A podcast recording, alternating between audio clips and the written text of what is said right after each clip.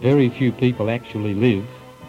They either reminisce or they anticipate. How strange our little procession of life, as Stephen Leacock wrote. The child says, when I'm a big boy. The big boy says, when I grow up. And the one grown up says, when I get married.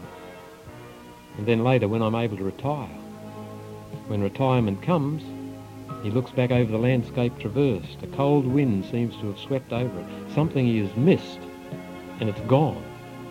Life we learn too late is in the living, in the tissue of every day and hour. Dante said, think that this day will never dawn again. Life is slipping away with incredible speed. Take it, my friends. Live it with God. Des, Ford.